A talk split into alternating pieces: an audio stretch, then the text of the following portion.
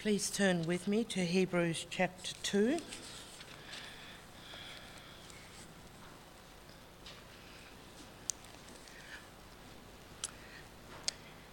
Reading from verse nine.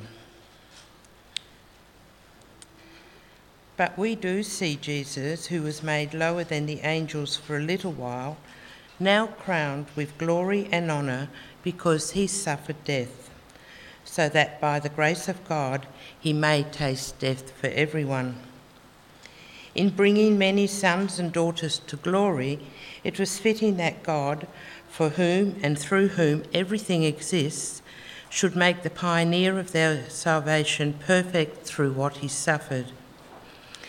Both the one who makes people holy and those who are made holy are of the same family. So Jesus is not ashamed to call them brothers and sisters. He says, I will declare your name to my brothers and sisters. In the assembly I will sing your praises. And again, I will put my trust in him. And again he says, here am I, and the children God has given me.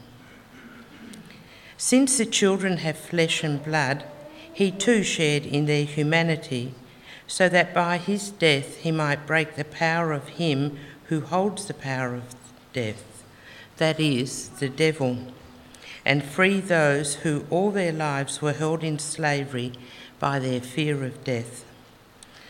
For surely it is not angels he helps, but Abraham's descendants. For this reason he had to be made like them, fully human in every way, in order that he might become a merciful and faithful high priest in service to God, and that he might make atonement for the sins of the people.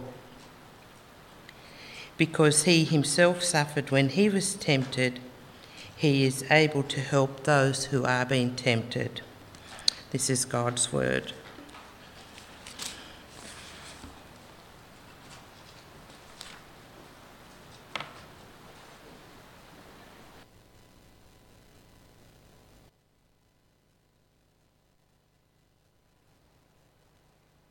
Well, thanks, Lavina. Well, twenty-sixth of January is a date which continues to lead to passionate debate. Questions are raised, and so they should be, as to why a country is called to celebrate as a nation a day that carries so much trauma, grief, and suffering for our First Nations people. Increasing numbers of individuals and organisations have joined the push to change the date of Australia Day, so we can celebrate one of the best countries in the world on a day which all can participate, Indigenous and non-Indigenous, that they can truly celebrate without leaving anyone behind or disrespecting the past. Now, while I respect that many people hold varying views and opinions on this issue, logically it doesn't seem to make sense to celebrate a day of trauma and grief, suffering and death. So how do we feel about today, Good Friday? A day of trauma, grief and suffering.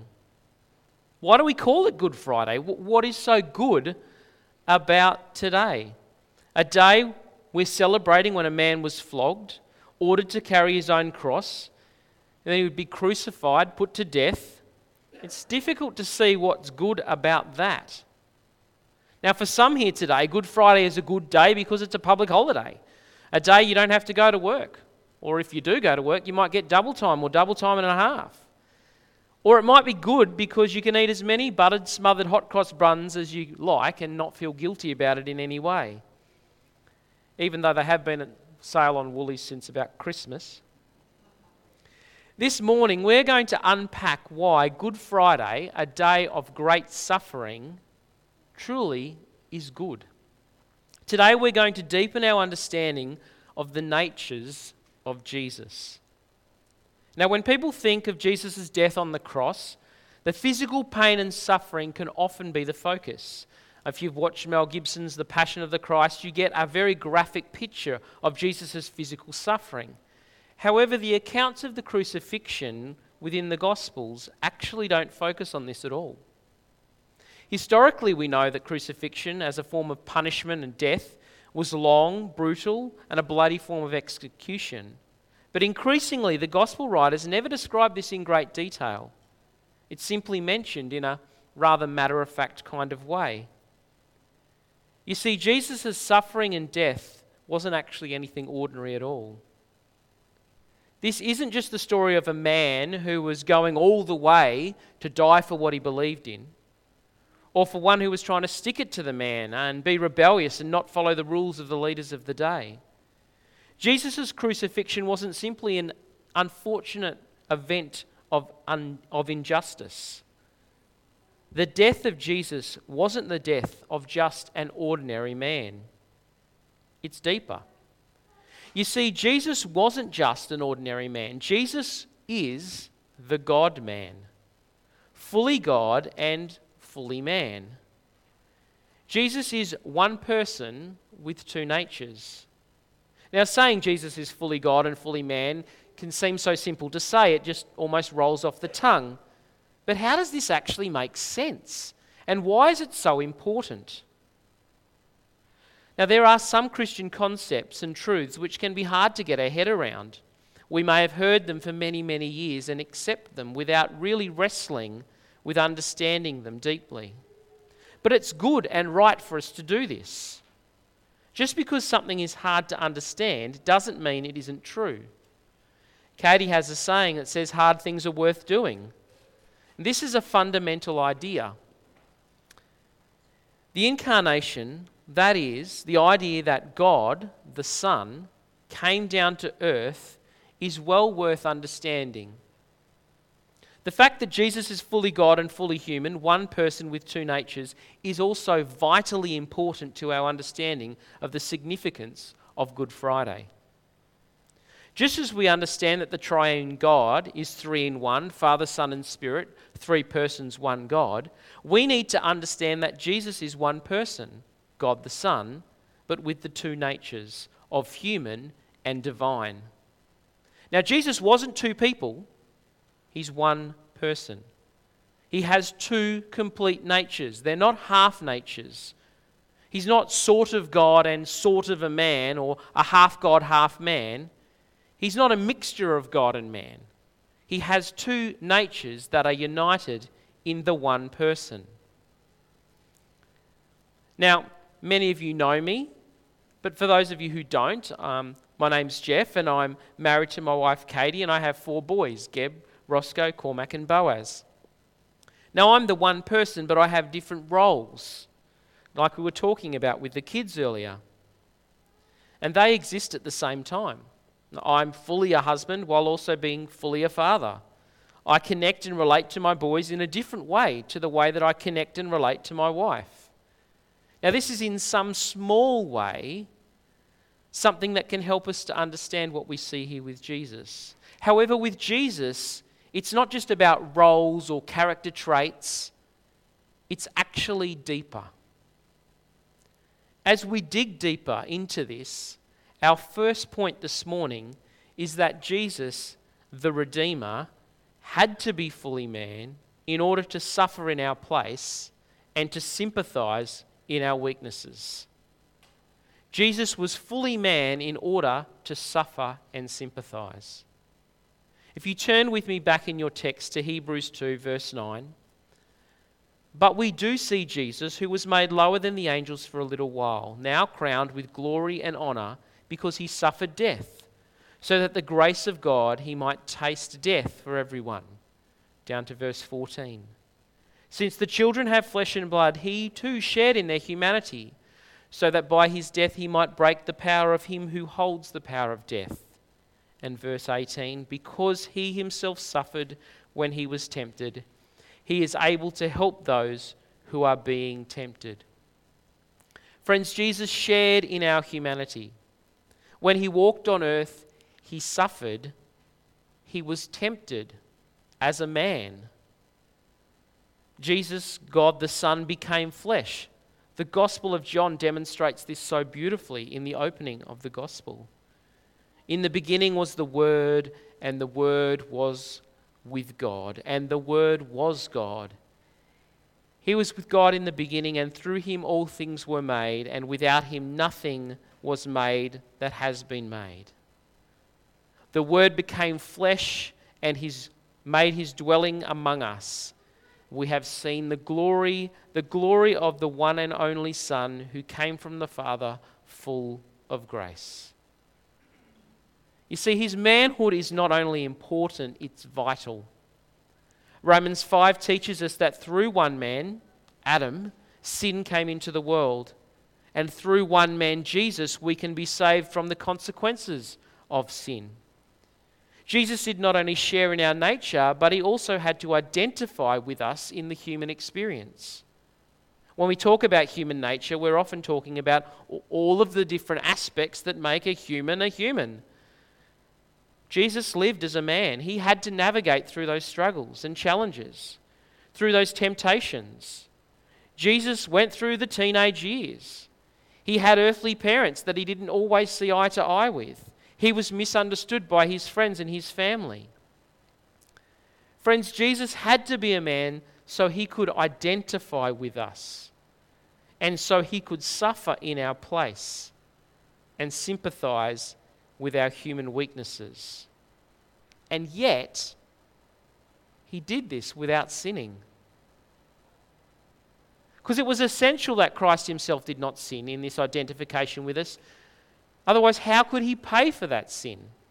Verse fourteen, since the children have flesh and blood, He too shared in their humanity, so that by His death He might break the power of him who holds the power of death.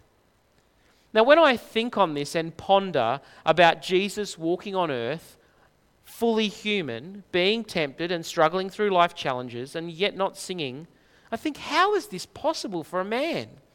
Friends, this is why this fully man, fully God stuff is so important. Jesus was also fully God. He had the power to overcome that temptation. He had the depth of wisdom to navigate the challenges and struggles of life. We know that the wages of sin is death, and that this price had to be paid and was paid for on the cross. But the physical suffering on the cross was not the greatest suffering that Jesus underwent. On the cross, Jesus suffered physical, significant physical pain. But on the cross, Jesus also suffered significant spiritual pain. On the cross, Jesus took the punishment for our sins. Corinthians two tells us in chapter five verse twenty-one, God made Him who had no sin to be sin for us, so that in Him we might become the righteousness of God. Jesus became sin for us in that He became the sin offering for us.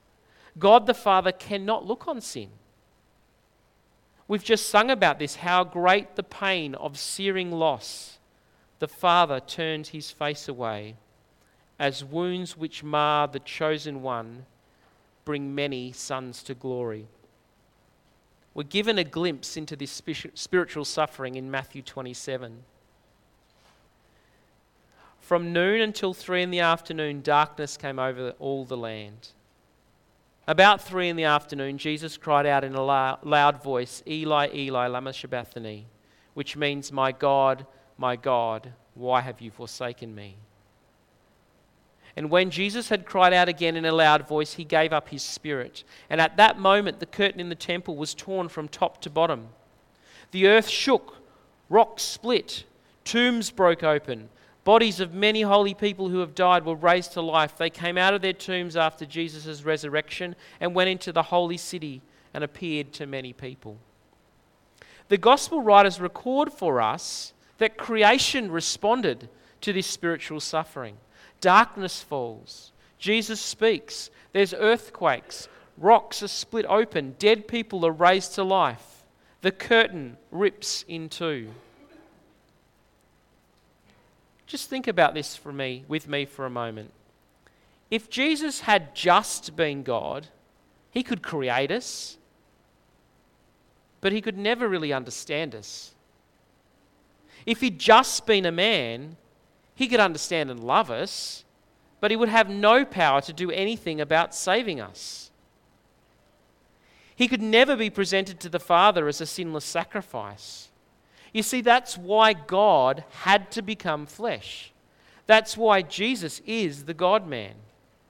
The consequences of sin is death and the eternal separation from God. We can so often and rightfully focus on the depth and breadth of God's love. However, we can sometimes ignore the depth and breadth of the wrath of God. We need to have a better understanding of the wrath of God, as it will improve our understanding and appreciation for the love and the forgiveness that is offered. This brings us to our second main point, that Jesus the Redeemer had to be fully God so that he could satisfy God's wrath and secure for us true righteousness and life. Jesus had to be fully God to satisfy and secure. Now, if I get caught speeding, which, by the way, hasn't happened for a while, just F Y I, um, but if I do, and the consequence for this is a ten dollars fine, and if this is actually paid by someone else, I can tell you I'll be thankful, but not very much. I mean, it's only ten bucks. And I'd also not be that concerned about my speeding. Like, if I do it again, it's only another ten dollars fine, and someone else might pay for it. What's the big deal? However, if my fine is over one thousand dollars, my perspective all of a sudden changes. It's the same in relation to our sin and God's wrath.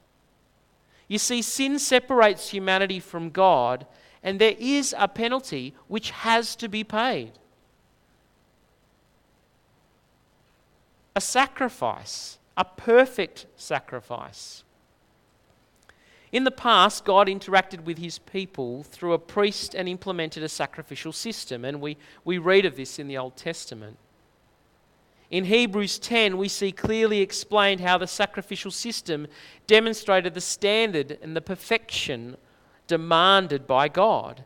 These sacrifices also needed to be repeated over and over and over. But in Jesus, his sacrifice on the cross atoned for or paid for in full, in one action for all time, the price.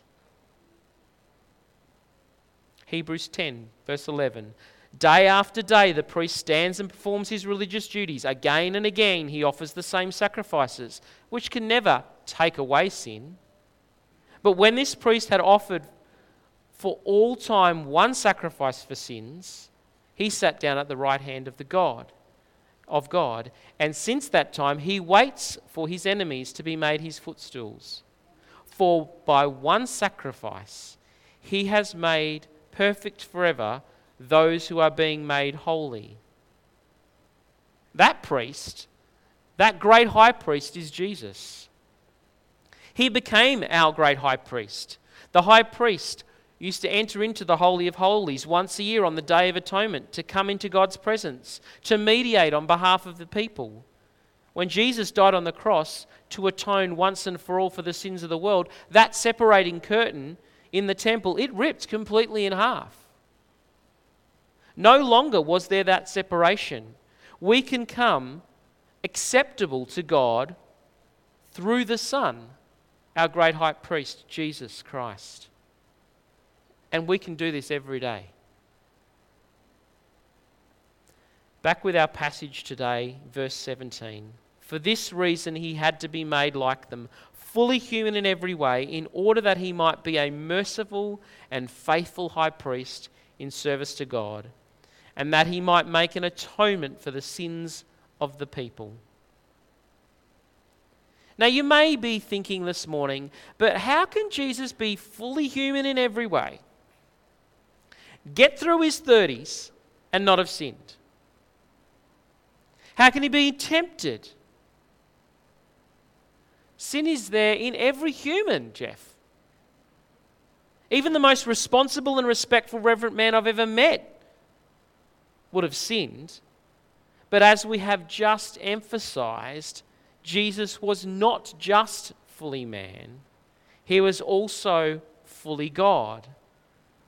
The divine nature in Jesus meant that he could navigate through life.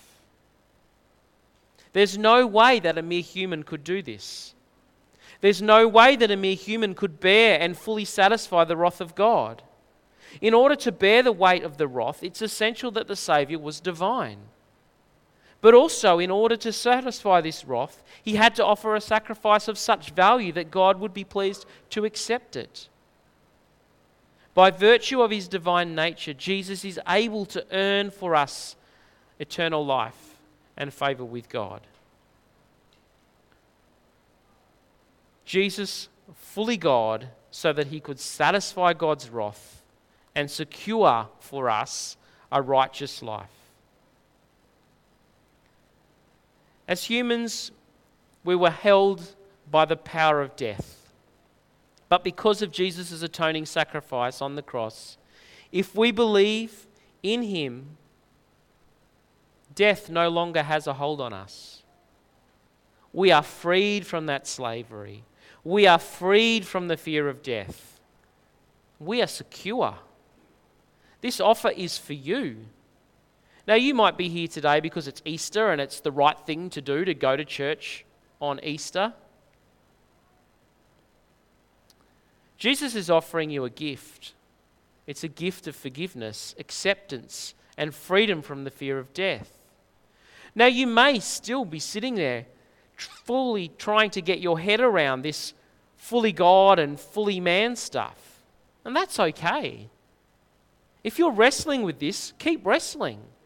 It's worth understanding. Talk to someone else about it. Talk to me. Read up more. Even better than that, ask God to help you understand. Pray to him and ask him to open your eyes and your heart. Friends, the reason why Good Friday, a, grey of, a date of great suffering, is actually so good is because it was through this suffering that we are made acceptable to God the Father, forgiven and secure forever. This morning you may have come here thinking that Jesus is just a really good man. He was a great teacher and he sacrificed himself for a really good cause, and it's good for us to remember that. But if Jesus was just a man, he would have fallen short of the perfect standard that God the Father demands. And if Jesus was just a man, then he would have had not had the power to save. You may have come here thinking this morning that Jesus is the Son of God and that he came down from heaven and dressed up as a man for a bit and then went back to heaven. But if this was true, then Jesus can ne- never really understand us. Jesus can never really sympathize with us in the human experience. You see, his suffering and death on the cross would have just been some kind of role play. It's vital that we understand that Jesus is fully God and fully man. He is the only one who can redeem us to God the Father. Some truths are hard to understand, but hard things are worth doing. Seek understanding this Good Friday. Seek a greater understanding of who Jesus is and what he has done for you. Because the Redeemer, who is fully human and fully divine, came to sacrifice himself